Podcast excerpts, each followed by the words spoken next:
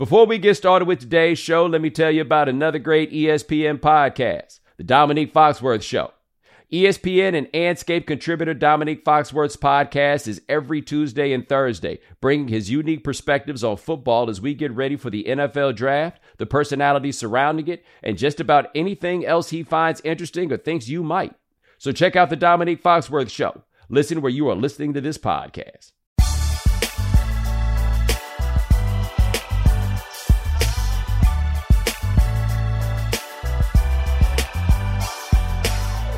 Ladies and gentlemen, welcome to the right time. My name is Bomani Jones. Thanks for listening wherever you get this podcast. Rate us, review us, give us five stars. You only give us four stars. I'm inclined to believe you are a hater. Coming up on this episode of The Right Time. Whoo boy, what in the world are the Baltimore Ravens doing? We'll get into that and more. But first. All right, so when I was a kid, we had something called the pennant race. I understand that those of you that are a little bit younger don't really remember the pennant race. And I don't blame you for remembering the pennant race because it was just a whole different ball game. Like when I was younger, only two teams made it to the playoffs in each league in baseball. Right?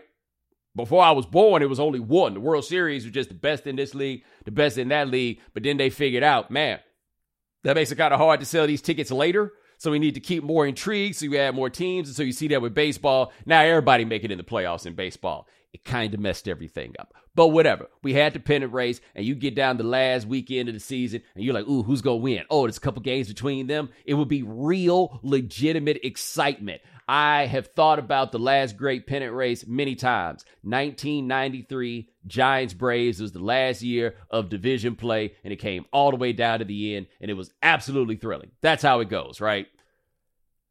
Basketball, because of the nature of the game, was never going to really have pennant races because you're going to have eight teams that were getting in. But they threw in this play in which kind of helped to replicate the notion of the pennant race a little bit, or at the very least get you a little closer to what the NFL's going for, where they always got games at the end of the season that you feel like are going to dictate some sort of playoff seeding. They could uh, flex that game into the Sunday night football or whatever it is, you know, like that's that's kind of how the game goes, right? So the NBA put in the play in because it would give teams compelling reasons to keep playing all the way through the end of the year. We got to Sunday and I can't speak for nobody else, but I spent a lot of time trying to figure out who was going to try to lose on purpose. Right? Like that's what I was looking at. Because as many of you know, I talked about this on Twitter. I only wanted one thing for Christmas, and that was for somehow the Golden State Warriors to get up to that number five seed. Because if the Warriors got up to that number five seed, we would get Kevin Durant versus the Warriors in the first round. Okay. And people are like, well, it would be better if it was in the conference finals. Do you realize how much stuff is going to happen between now and the conference finals? You out here betting on that? No. Get it while we got it. Do it right now. That's what I wanted. And so I'm there. I'm looking at what the scenarios are on what it's going to take. But I'm also recognizing anybody in the West that's got a chance to play against Sacramento is trying to play against Sacramento. That means they're trying to get down to the six. And so I'm looking at the Clippers, and they had a game against Phoenix, and I'm like, damn, are they to try to lose on purpose? But the thing is, Phoenix had absolutely nothing to play for. So you can go out there and look at their starting five. And I know that some of y'all watch so much basketball that you know who all those motherfuckers are. Most of you don't. Right? The, um, they got had a young jock from Australia. He was out there. Uh, Kogi, they had him out there. I don't remember who else they was trying out. Does Cameron Payne still play for them? I have no idea. But it was a it was a hodgepodge of names that was up there playing for them. But they was holding tight with the Clippers. They was holding tight. I'm like, oh snap, it might happen. But see, they ain't have no reason to play. And so the Clippers behind Norman Powell. I looked up at one point, man. Norman Powell had 24 points on 20 shots. And I'm like, guys, does this seem like a good idea to you? And they're like, well, I was talking to Bob Voulgaris a little bit online about this. He was like, you know, that's efficient, right? Because he was trying not to be patronizing. I understand why he would think that there was a need to do that. My point was he had pay- played 24 minutes, I want to say, and taken 20 shots. Normally, when somebody's shooting at that rate and they're got like a name like Norman Powell, they do it a little better than kind of efficient. You know what I mean? Like if Norman Powell's allowed to shoot 20 shots in however many minutes, it's because Norman Powell is killing it. Of course, after I sent that, I think we got to the end of the game, but he had like 29 points on 22 shots, which looks a whole lot better. And then, of course, you're going to have people coming at me crazy. Anyway, that's where we were. The Clippers pulled out that win because it actually got to be a little tricky. And this is where the play in becomes crucial. Because I looked at it and the Clippers and Warriors, those games tipped at the same times. And if you have not seen the score of Warriors Blazers, go look that up. I don't want to ruin the surprise. But none of those teams could really lose because then they would probably wind up being in the play in. Like the Clippers couldn't afford a loss because they would wind up in the play in. that is the benefit that the play in gives us, right? Is that you do force some teams to try to win games at the end um, unless you're the Dallas Mavericks, where you decided you wanted to lose to make sure you didn't get in the play in. And one of the most embarrassing situations that I can think of happening to an NBA team with a legitimately great player. And this is all I'm saying about that. I don't want to get too deep into it. It'll take too long, da da da, everything else. All I'm saying is the number 10 pick in the draft or whatever uh, 11 pick whatever it is that they wind up getting ain't going to do nothing for them that 19 year old that they draft isn't going to do anything for them because they don't have enough to even package that 19 year old to go get something else. Right? So to me, you go ahead and you play. You try to make this happen. That would be my play. Or maybe they decided their season was just going so bad that they needed to go home, that it just needed to end. I don't know.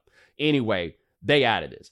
I talked about all that that I talked about on that side of the bracket to get to what I think is a larger point that the NBA has wound up in, at least in this season. I can't say this is going to happen all the time, but this is a bad thing for the league, which is if you're going into a postseason, the idea of seeding is based on a theoretical assumption that your regular season record is an appropriate proxy for how good you are right? Like the idea being if you're number one, you want to play against number eight because you was number one, probably best team in the regular season, playing against the eighth best team in the regular season. Like that's the whole idea of why brackets are set up the way they are. The problem for the NBA, at least in the West this year, is that your record is not really that good of a proxy for what we think is going to happen in the postseason or how good you are when we get into a series. And the reason is just because dudes don't play enough games. Like when people start talking about how slash why Sacramento wound up where they are, right? In the third seat, they're maybe the healthiest team in the West this year. A big part of why Denver's the number one seed in the West was health. Those teams stayed healthy. Phoenix got Kevin Durant has barely had Kevin Durant. With healthy Kevin Durant, I think most of, not most, that's too far, but a lot of us would agree that's the team to beat in the West. I have said that I think that Denver's going to win the West, and the reason is I just can't bet on two healthy months of Kevin Durant and two healthy months of Chris Paul.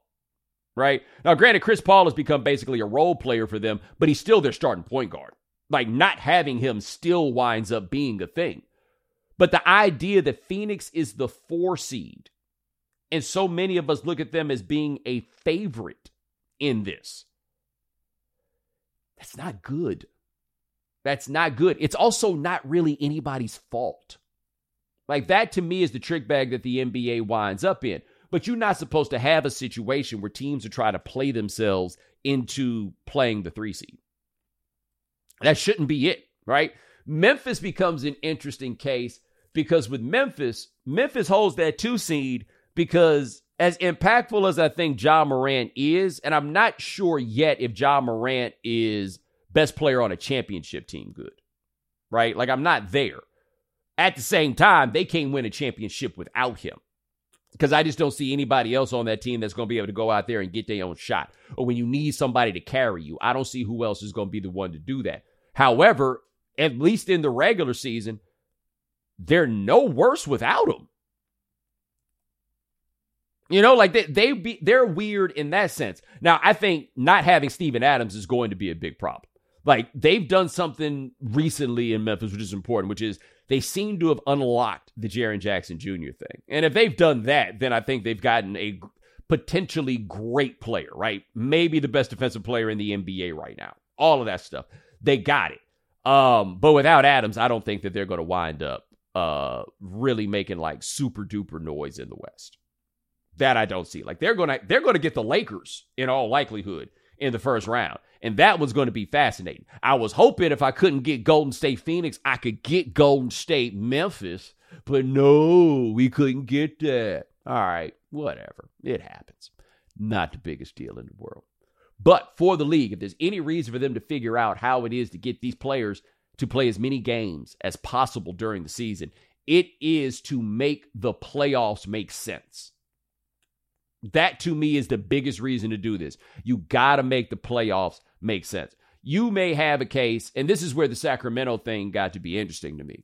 It's one thing if a team is trying to get down into um, a playoff matchup because they think they have good on court matchups against the team.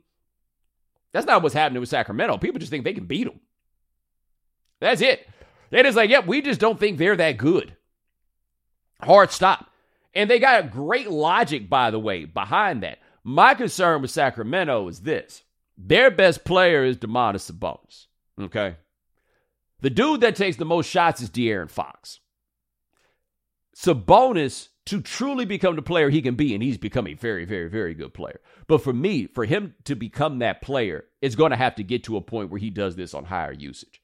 Like, I think he's out there shooting something like 12 or 13 shots a game and shooting something like 60%.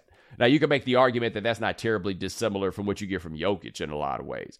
And that's fair, but this dude ain't Jokic like that. And I know for fact, if they need Jokic to go put up 25 shots, Jokic will go put up 25 shots. Right now, we'll see how this goes in the postseason, but that's the step up for Sabonis. That's my concern there with Sacramento. But they were healthier than anybody else was all year, and they can't guard a soul. They couldn't guard a soul with their best players out there. You know? And so I know they want to smoke smoke the beam or whatever it is that they say they do over there. Oh yeah, yeah, yeah. Light, Light the, beam. beam. Beam up. Beam beaming up means something different where I'm from, Dan. You have to understand. Parkhead mean the same thing where you from too, don't it? It absolutely does. Yeah, yeah, yeah. Get on that. Get on that enterprise, Scotty. You know, like that. That's I, look. I'm just saying. The NBA. I know they they they stopped testing for cannabis, but you still can't have people talk about beaming up. Just can't have it. Which one of them pookie? You know what I'm saying? We just can't do that. Uh, but anyway, that to me is the biggest issue that comes that it really comes down to with the NBA and all the load management and da da da and all this. I think it's a greatly overstated notion, but you do need the numbers to the left of those playoff teams to mean something because then the play, like I said, then the playoffs ultimately make sense. Now, what does become interesting about it though, and perhaps you could call it a counterpoint or whatever it is, looking at what the brackets are now, and we don't know what's going to happen in uh the play in or whatever that is. Okay, we got it. But if I had to guess based on what we got, we're going to get Grizzlies, Lakers, and we're going to get Pelicans, Nuggets. Um, and then we'll wind up with Sacramento and the Warriors, Phoenix, and the Clippers. What that does tell me, though, and where this could be interesting is we could wind up with Denver, Phoenix, and we could wind up, could, not saying will, but could wind up with Lakers Warriors as the Western Conference playoffs. And I will say this all this noise I'm talking, if we get that, everything will be forgiven. everything will be forgiven. And it better. And you know why it better. Because we are coming up on, for me, the hardest time of the year as a worker in sports.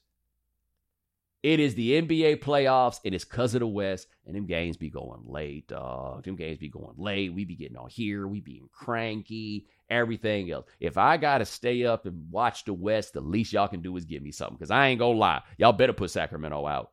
I ain't really trying to stay up that late to watch them. Y'all better put Sacramento out. Like, like, come on, man. Show some love. Show some respect. Like, like, look, look, look, look out for us. We still got to work over here. You know what I mean? But that ain't what y'all want to talk about, is it? Right? I realized I didn't I didn't plan to talk as long as I did about that other stuff. I felt like we had to get into like the nuts and bolts basketball. Y'all wanted to talk about how Sunday was like the last day of school in eighth grade. And you know what happens on the last day of school at eighth grade. Everybody get that that fight in.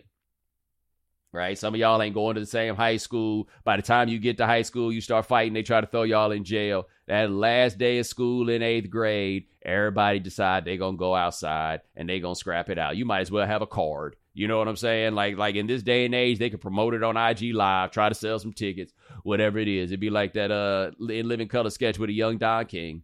You get out there and get them dudes fighting. But this the thing about what we saw with the fighting on Sunday. Normally, you fight on the last day of school with people you ain't go see for the next three months. It's people out here fighting dudes that they got to go to the back with. Rudy Gobert stole off on Kyle Anderson. Mason Plumlee had to have some words with Bones Hyland. And I'm look, I'm here to tell you. Now, Bones Hyland ain't as skinny as me, but Bones ain't a nickname you get from lifting weights, right? Mason Plumlee is not a small man, and Mason Plumlee had had enough of Bones Hyland and his nonsense. I, I, I, I don't think that was the play. And if you watch that clip, was so funny. Is Dahntay Jones is an assistant now for the Clippers, and Dahntay Jones is sitting behind the bench, and he saw it coming.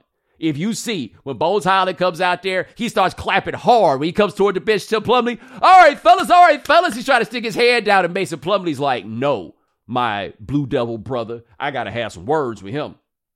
And so they wound up um, having some words. And then Jaden McDaniels punching the wall, breaking his hand. And let me tell you what I saw on the crawl on ESPN. McDaniels, broken hand, colon, unclear if broken hand caused by punching wall. Guys, I don't know who you're afraid is going to sue you. I think you can go ahead and say it. I think you can, because this is just me. If he had a broken hand before he punched the wall, I don't think he would have punched the wall. That's all I'm saying. If I had to guess, he would not have punched the wall. He already had a broken hand. Y'all about to be in the playoffs or the play in, whatever it is. Y'all about to be there. You broke your hand. Wow. Wow. Now, this is what I want to point out about the Rudy Gobert situation because I find this to be fascinating. And I've been in a similar situation before. Okay. And what I mean by a similar situation is that sometimes you get brought into a situation and you look around and you do all the math on everything.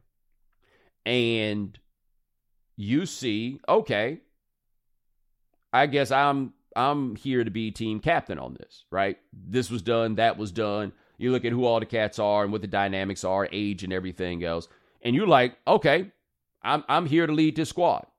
Got it. But that don't mean them dudes think that about you. And at some point, they come to resent you for that. And you very easily can resent them back because you feel that this is what you should be in this group. Now, under my situation, I approached it a little bit differently, which was, oh, okay, that's not the role I'm going to have. Let me fall back and just stew and be furious. Not necessarily the play that you should make, but your options are kind of low, right? You can't make people respect you. Respect is earned. And I was talking to somebody who's around the Timberwolves, and they told me the thing that was very clear early about Rudy on that team they don't respect him. It's just that simple. They don't respect him.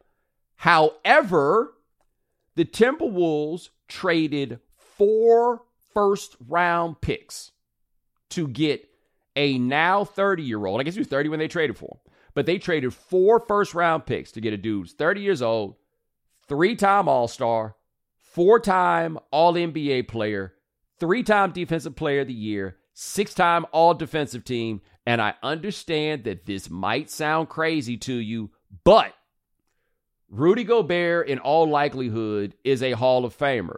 Rudy Gobert was the best player on a quasi championship contender. Right? I would say those Jazz were a quasi championship contender. I mean, they finished number one in the West, like all of these things. All of that's to say, you're 30 year old Rudy Gobert, and you get traded to this team that ain't never done nothing. And they trade four first round picks for you. You think you coming in to be the man. Because why would you trade four first round picks for somebody that's not the man? And so he think he the man. And these dudes don't respect you.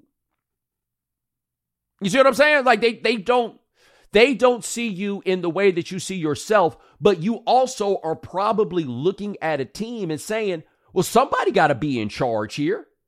It ain't Karl. Ant's only 21. Somebody got to be that guy." But they like, "Yeah, but it ain't going to be you." And that to me is what it looks like happened there. And why do I say that? It's very simple. Kyle Anderson called him a to his face in front of the world. In front of the world. Yo! And then apparently told him in the locker room, I'll knock your ass out. Look, you call somebody a bitch, you are wrong. It don't matter if you're right in fact. You are, especially if he hits you for it, right? Because clearly there's a level of this that you thought was the case that was not. You guys, I've said this many times before. I'm going to say it again. You call somebody a bitch, it ain't going to be long before you find out whether or not you was correct. Like, that's the truest way to get the answer that you're looking for right there. Huh, I wonder if this guy's a bitch. Say it. Say it to his face. You go find out. And Rudy stole on him. Rudy hit him with that, how you say Dhalsim in France? How you say go go gadget in, in, in, French? I don't know how he do it, but apparently they got they got some of the same rules in France that they got here. I don't know what the word for it is over there in France, but Rudy Gobert at least had been in the NBA long enough to know, hey, hey, hey, hey, bridge too far, buddy.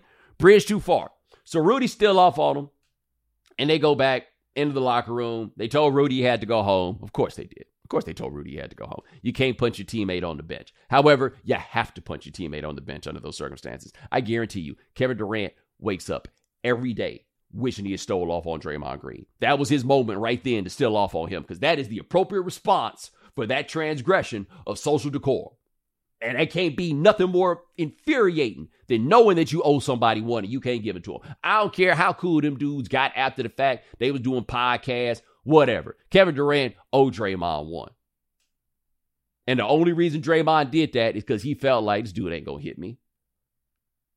And so Rudy had to, Rudy had to steal on him. Here's my question. How in the world did they win that game? They got dudes fighting on the bench and by the way, they were playing the Pelicans, right? They were playing a team that was playing for something. They got dudes fighting on the bench. McDaniels breaking his hand on his way. How, in the midst of all that chaos, did that happen?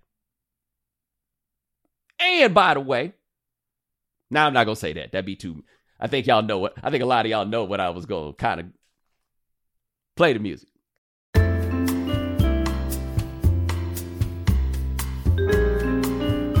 Thank you for your patience. A representative from the right time will be with you shortly. Your current hold time is 15 seconds.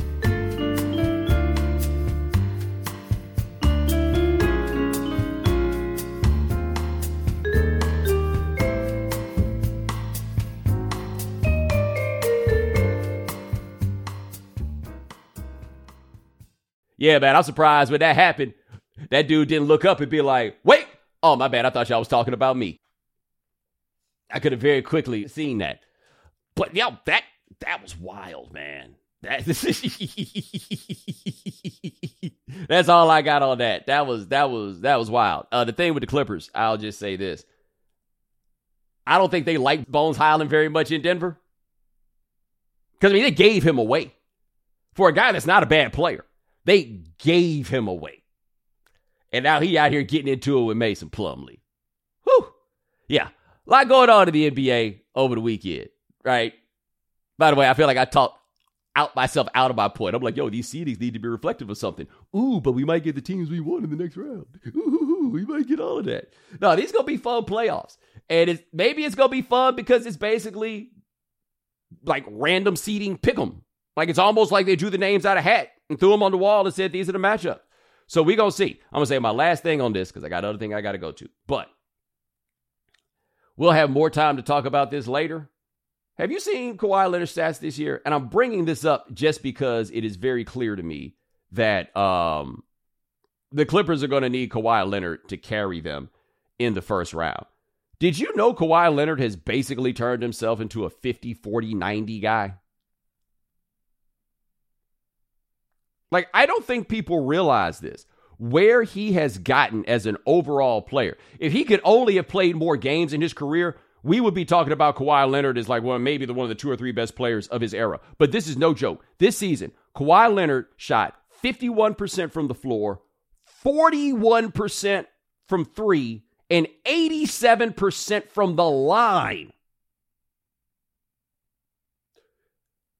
Can he beat Phoenix by himself? Is what the question is going to come down to. And the answer is I bet he can win two games at least. And three, one. Hang on, Bo. I thought you were to be like, well, at least he's got Norman Powell with him. Spring is the best time to add new challenges to your training, just in time for summer and warmer days. I've been in the gym a little bit trying to get my fitness in check so I can break these skinny allegations I keep getting. And spring is the best time of the year to take a new look at your fitness routine, dial it up a notch, and continue powering on. Peloton has everything you need to get you where you're going. Whether you prefer to run outdoors, row, or ride at home, or strength train at the gym, Peloton has something for you. Peloton's varying class lengths were designed with your training plan in mind. Personalize your workout. Whether you'd like to add a 10 minute core session at the end of your strength class or take a 60 minute power zone ride to increase your endurance. Peloton classes are designed to help focus on your needs and goals while challenging yourself at every level. Now you can catch up on your favorite NBA games with NBA League Pass while you push yourself to new levels of fitness. Watch your favorite games and win your workouts with NBA League Pass on Peloton and visit onepeloton.com. Peloton All Access membership and NBA League Pass subscription required. This episode is brought to you by Shopify. Forget the frustration of picking commerce platforms when you switch your business to Shopify, the global commerce platform that supercharges your selling wherever you sell. With Shopify, you'll harness the same intuitive features, trusted apps, and powerful analytics used by the world's leading brands. Sign up today for your $1 per month trial period at shopify.com slash tech, all lowercase. That's shopify.com slash tech. All right. Uh, I look up yesterday and I see that Odell Beckham is signing with the Ravens. It's a guaranteed, was it $15 million on the deal? Potentially up to $18 million. And that left me with one conclusion. They must have offered him way more money than anybody else did. Because I cannot imagine signing up for the mystery of the Baltimore Ravens um, unless I could not get this money from anybody else. And I really, really, really wanted this money. So Odell Beckham, now Baltimore Raven. Got it. By the way, you want to talk about somebody that just does the the gamut of cities. This dude got New York and LA, Baltimore and Cleveland. He just loved to play ball, I guess. Um, but anyway, I was watching uh watching the Get Up before I came to record this, and I saw my man Swagu, and he was saying that Lamar Jackson is absolutely walking in that building because there's no way in the world that Odell Beckham would sign to play for Baltimore if he had not had this conversation with Lamar and had some understanding that this would make Lamar decide to come back to play for them. Now, Marcus, obviously, LSU dude, he knows more about Odell than I do. I don't know if he had an actual conversation with Odell, any of that, right? My counterpoint is if they offered him way more money than anybody else offered, then maybe he just takes it and crosses his fingers. Right? Maybe that's what he did. My thing is this if I get to the point of saying I want to trade because I want out of here, you're going to have to do a lot more than bring in the ghost of Odell Beckham to get this done. Like the thing that got me about Baltimore putting all that money down to get Odell is that we don't know how good he is. Last time we saw Odell Beckham, he tore his ACL. The second time he had done such a thing. I have no idea how good he is going to be when he comes back. I don't know if he will be a number one receiver. I mean, when he was with the Rams, he wasn't a number one receiver. To be fair, he was the number two behind the receiver who that season was the best receiver in the NFL, right? So maybe he could be a number one somewhere else or however it goes. But if I'm Lamar Jackson, this ain't fixing like a weapon situation. Now, where it can help, and you know, we talk about this with Kyrie in the NBA where these where players have such a high opinion of him and his game, like perhaps a higher opinion than any, you know, than other people do. There's a similar phenomenon with Odell Beckham, but I think it's rooted in something different. And the different that I think is rooted in with Odell is he famously treats his teammates incredibly. Right? Like he is the dude that dudes want to be. and he's the dude that invites the young guys over to his house when they ain't really got money, right? And they like, hey, go in my closet and get what you want. Now, granted, ain't that many dudes in the NFL that can fit Odell Beckham's clothes, but you know that's his thing. Go in the closet and get what you want. He's that kind of guy. Like he's the dude that figured out everybody want to get like me, and I don't need to hold that over their heads, right? He shares the light in that way with his teammates. Like everybody always talks about that the picture on the boat, right? They got all the hell for being down there with no shirts on and Trey Songz and everything else. Hey man, he ain't have to invite them dudes down there to get on that boat. I don't think people talk about that part nearly enough. I'm not sure T.O. would have been calling them all down there to get on that boat, right? Dudes revere Odell. But do you realize how much money Lamar Jackson is trying to get in the gap between reportedly the money he wants and the money they talk about, you are not going to get him by giving money to somebody else. That's not how that's going to work. And by the way, while I believe that Lamar holds Odell in high esteem, that's one dude I don't think want to be like Odell Beckham. We, we ain't we ain't gonna see Lamar out here um with that with, with the blonde shag or whatever that thing was that Odell was doing all that time that all these young boys wanted to get on and wanted to be. Nah, nah, nah, nah, nah, nah, nah. Lamar or maybe Lamar really want to be like him because they such completely different people in every way. I don't know. I just know this. If I'm Lamar Jackson, you're going to need to do a lot more than that to get me to show up. And so I don't know. Maybe somebody told Odell that this is going to be the thing to get Lamar Jackson to come. I have no idea. None whatsoever. I'm just telling you, that wouldn't be enough for me. And if Lamar does not show up and I'm Odell Beckham and I'm playing with Carson Wentz or uh, Tyler Huntley or whoever else they got throwing the ball, oh boy, I hope that money good because I feel like I have made a dreadful, dreadful mistake. Because that seemed like it's going to be a miserable team down there. And I'm going to tell you a big part of why that's going to be a miserable team. Because that's a team full of dudes that's looking around and saying, if you ain't going to do right by Lamar, what the hell you going to do to me? And it's not about whether or not you think the team is doing right by Lamar. I feel very confident saying the majority of the dudes that play for that team do not believe they are doing right by Lamar. He he he they guy. He one of them. Right? If they got to take a side, they taking his. Odell Beckham's not going to fix that. Odell Beckham is not the solution. I don't know if he's the solution to literally any of the problems that they have right now. I really don't know. I really don't. But if the idea is this will change Lamar's mind, I mean, I talked to Mina about this, and she said maybe that's what it's going to be, just because the reverence that players have for Odell. So maybe, I mean, I can totally be wrong here. I just don't feel like what we've gotten from Lamar indicates that he'll take go sign. He'll take eight million dollars less than Daniel Jones next year so that he can hang out with Odell Beckham. He gonna sign a guaranteed deal worth less than he want because he want to hang out with Odell Beckham. Even if the idea is I'm going to come back on one year and show y'all what I got, but my best receiver is Odell Beckham. In 2017, we're having a different conversation about this.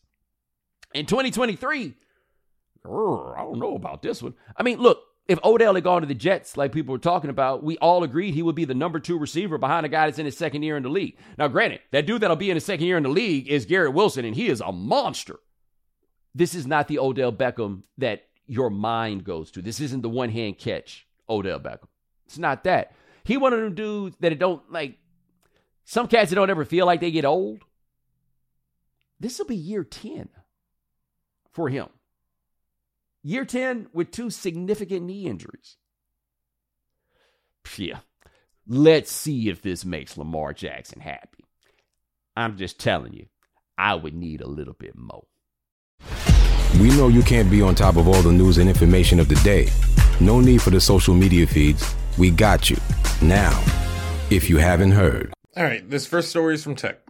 I'm Joseph Cox, senior staff writer from Motherboard, which is the technology section of Vice. So what we found is that the IRS wants to buy a an internet mass monitoring tool. Now the company that the IRS wants to buy this from, a firm called Team Cymru, they're a cybersecurity firm and they offer access to something called NetFlow data. Now that is obviously something that the vast majority of people are not going to be familiar with.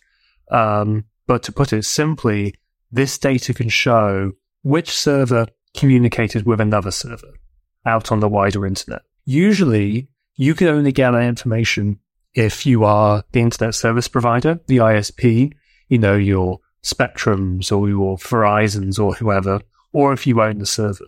This sort of data and this sort of tool gives the IRS, or as we've shown, the US military and the FBI, the ability to see some of that activity across the wider internet. Now, the context in which this has been purchased suggests that it is for defensive purposes. You know, perhaps the IRS could see, oh, some hackers are going to launch some phishing scam emails and they're going to try to trick people out of their tax returns. Or maybe they can try to protect their own networks a little bit better. Um, but from our previous reporting, we do understand that there are other use cases as well. You know, NCIS previously told us that they use NetFlow data for counterintelligence purposes. Um, the FBI may have their own use cases as well. And then one source who's mentioned in the story told me about how hedge funds are actually trying to purchase this data to study the economy as well. Now, look, maybe the IRS's use of this data is all legitimate. It's all above board but there's still a conversation to be had around whether we want companies or federal agencies being able to get access to NetFlow in the first place. Ain't no question as to whether or not we want them to. The answer is no. We do not want them to do that. We do not want them to have such access. I mean, they probably gonna do it. Uh, do we want that? No, no, no, no, sir. We do not. Glad I could solve that that fast. No, we do not want this. I don't I don't have anything else to say about that other than anything I would say otherwise. We just a little bit doomed. That's all. That's all. What's next? What's next? All right, this next story comes from Lifestyle. Hi, my name is Beatrice Nolan and I'm a reporter for Business Insider. A recent poll has found that Gen Zs and millennials are clashing on topic of work spouses. Work wives or work husbands are co-workers who are especially close. They often rely on each other for support and friendship in the workplace, and these relationships have often been compared to marital bonds, normally without the romantic element. However, a poll conducted in March for Newsweek by Redfield and Wilton Strategies found that more than half of millennials disapprove of such relationships. In the poll, which surveyed 1,500 adults, 57% of millennials said it wouldn't be acceptable to have a work spouse. Only 18% of those polled in the age group said they thought that work marriages were okay. 17% said it depended on the circumstances, and 8 said they weren't sure. The study found that most Gen Zs and boomers were fine with the relationships, with only 39% of Gen Zs and 40% of boomers saying having a work partner was not okay. Out of the total adults polled, 21% said they thought it was okay to have a work spouse, while 45% they said they thought the relationships were inappropriate. Huh. I found this to be interesting on a couple of levels.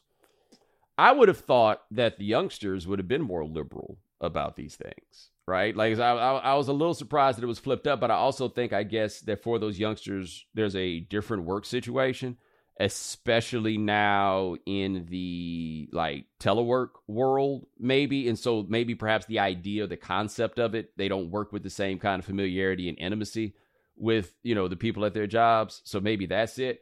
But i think what the big thing is is actually pretty simple. He's got to call it something else. Like if you did not use eh, like these idioms that involve the idea of husband and wife i think it would wind up being okay. Like if it was your work bestie your work brother slash sister or something like that maybe this thing would go over um a little bit different. But yeah i was i was very surprised to see what that you know what that reaction is. Because it doesn't even sound like at least from the way it was described it doesn't sound like they feel like this work person is going to be like a threat to the fidelity of their relationships. They just feel kind of like threatened by the idea of it. But the thing about work is sometimes you got to literally go through it, right? There are ways that your partner is probably not going to be able to support you in dealing with your workplace because there kind of needs to be an understanding specifically about like what that workplace is, right? There, there's there's a value that person is probably going to be able to provide. Now, I would say when you need to start getting nervous about it is if that person is not willing to introduce you to their work person. Then you might uh, like what's really hood, right? Like like like what's the what's the thing that's going on? But nah, I wouldn't have thought that the kids would have been nearly as threatened. Now, the other thing I'll have to say here is I can't really relate to this. And the reason that I can't really relate to this is I'm the talent. Like I don't have that many peers, and I'm the talent at a sports network. You see what I'm saying? Like there aren't basically the work wives that the talent would have would have to have like six or seven work husbands. I can't imagine how many people Mina would have to be the work wife for in this. We all cool with Mina. You know what I'm saying? Like that's what it would have to be. But there there aren't that many options. So for me, and you know, that's a dangerous way toward lawsuits and everything else. Like I can't relate to what this is because in those trenches in that way it's not really the same. Um but nah man it's gonna be kind of what it is. Your best bet is just to let it go and your friendly reminder if you are worried about the fidelity of things the person you need to worry about is not the person you're to hear about. Person you need to worry about you have no idea who that is they ain't gonna be like, oh, be my work bet. Nah, nah, nah. That's that's not. Mm-mm. That's not who you need to sweat. Trust me on that. All right, this last story comes from social media. I'm Sara Morrison, senior reporter at Vox. It looks like Twitter owner Elon Musk is finally ready to make good on his threats to take away the blue checks that were given out to notable accounts. Uh, these went to like celebrities and brands and journalists, the things that were more likely to be impersonated and which Twitter thought would damage its own reputation uh, if they were. So Musk has said that starting uh, April 1st, those accounts would lose their blue check marks. Why would he do this? Well, Elon Musk sees blue checks as a money making opportunity. So he rolled out Twitter Blue, uh, where for $8 a month, you get a blue check of your very own. He rushed this out last November and chaos predictably ensued. A bunch of people used their newly quote unquote verified accounts to impersonate various celebrities and brands. Uh, Twitter's tried to implement various measures to prevent that kind of thing from happening again. But here's the thing. Uh, no one's really buying it. Like literally, people aren't used to paying for social media and Musk needs millions of subscribers for this to be a sustainable business model. He does not have them. So now Musk says he'll be taking those legacy blue checks away and the only accounts that will have blue checks will be the ones that paid for them. Uh, they'll also keep getting more things that free accounts don't have, like, you know, new features like 4,000 character limit tweets and like prominence in searches and replies, um, or things that used to be available to all accounts, like the ability to vote in polls. Uh, Musk also seems to get a certain joy from the idea of taking blue checks away from journalists who he generally doesn't like or respect and who he thinks really, really like their blue check status and will be devastated to see it go.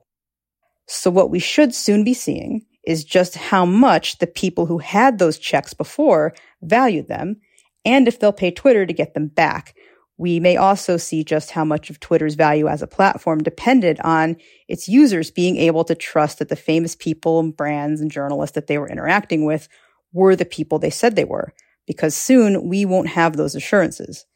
Um, this all assumes, of course, that Twitter actually does take those checks away.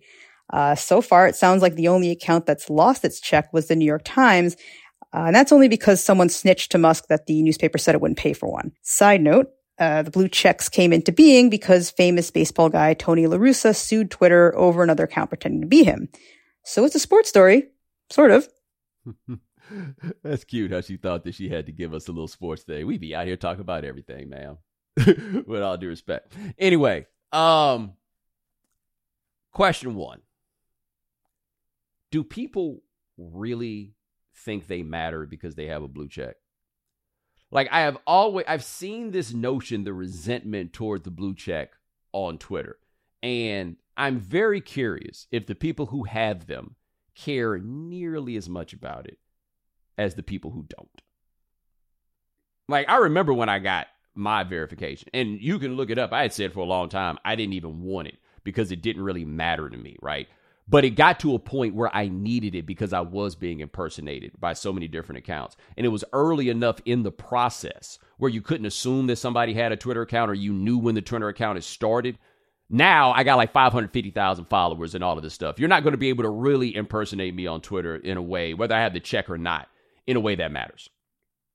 You, it, that's just not. You're just not going to be able to do that. You're not going to be able to fool anybody. I don't think at this point. So for like younger people, perhaps up and comers or whatever, they're the ones that need to worry about it, right? But the people who are established and have been on the platform for a while, I don't think they're the ones that need to worry about having verification in terms of proving their identities. I just don't think that they're the base that has to deal with that.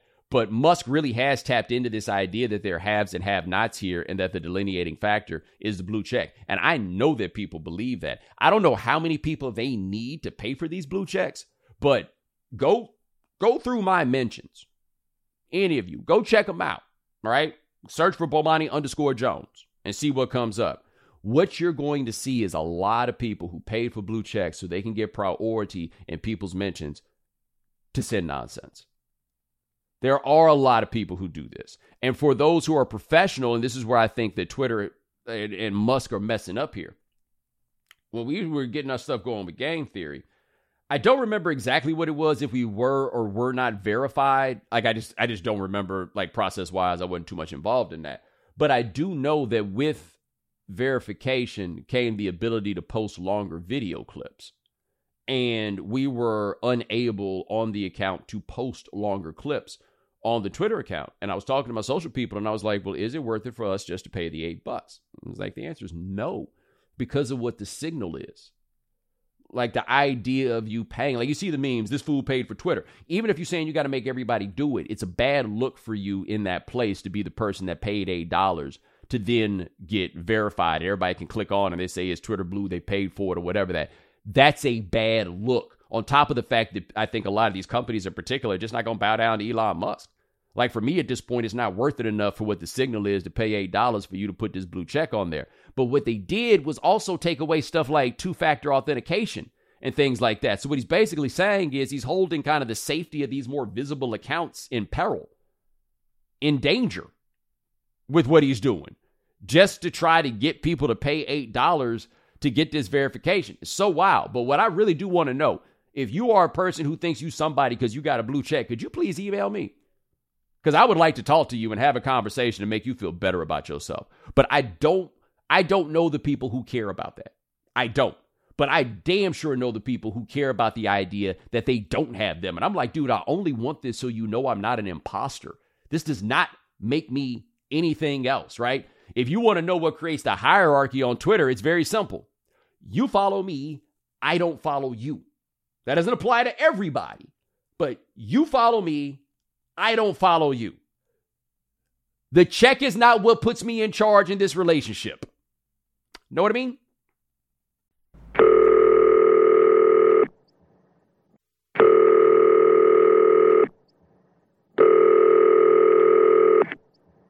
Hey, this is Bomani. You have reached the right time voicemail. Say whatever you want, get creative with it, but this is your place to talk back to the show. So talk back.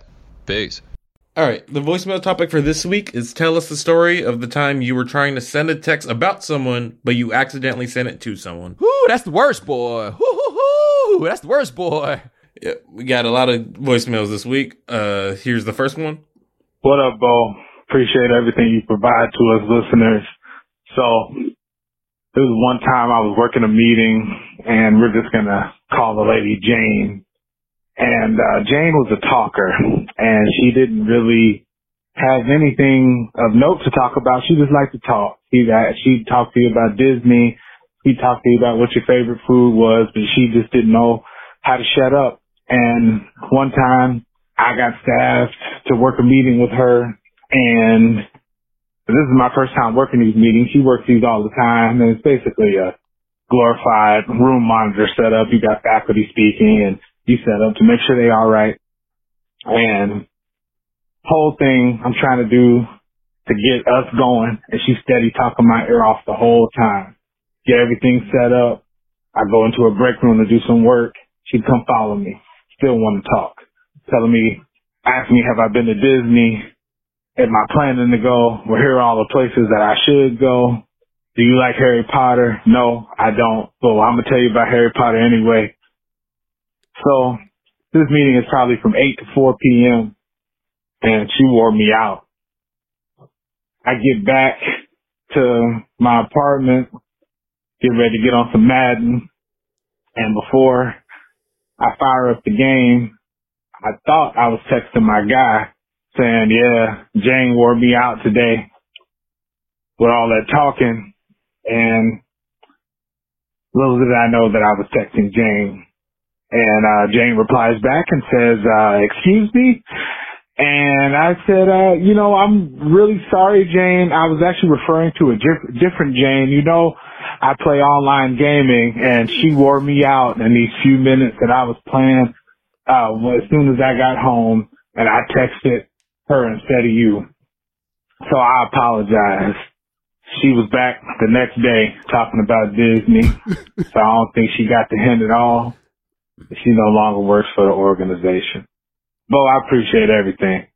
Take care. Of course she didn't get the hint. She did, and then you told her it wasn't the hint. I mean, I don't blame you, but I don't know what you was like. That was your chance to be like, my bad. Like that was that was all you need to hit her with. My bad. Like if you really wanted something to change. But I know that had to feel awkward. I sent one of those to a coworker. Man, our relationship ain't been the same. All right, this next one's from Ken. Yeah, Bo, this is Ken, retired Navy, and now I'm doing outside sales. Been doing for about four months now. Um, since I don't know the product, I always have to reach out to my coworkers.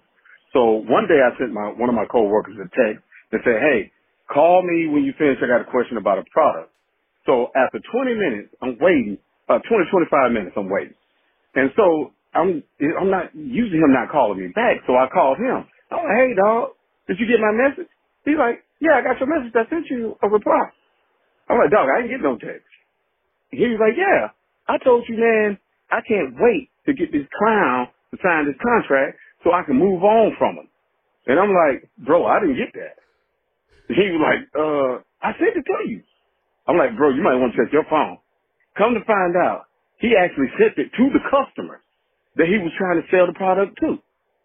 So So in real time, he's like, mother. And I'm like, oh, hey, hey, dog, I don't know what you're planning on doing, but he, he basically, he basically didn't make that sale that day, bro. But I love your show, man. Keep up that good work, bro. You're like, bro, I don't, I don't. I think you might. I love that. I think you might want to double check. That's where your booty go, just like that, right there. All right, this last one, uh, well, it's even worse. Yo, Bomani, uh, first time caller, long time listener.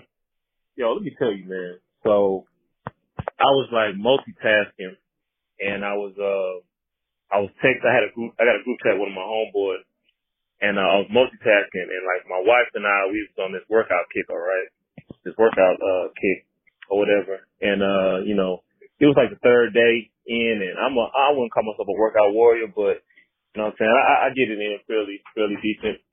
Um, but it was like the third day, and she started complaining. I was like, dog, I'm complaining for like you know what I'm saying. You want to lose the weight or not?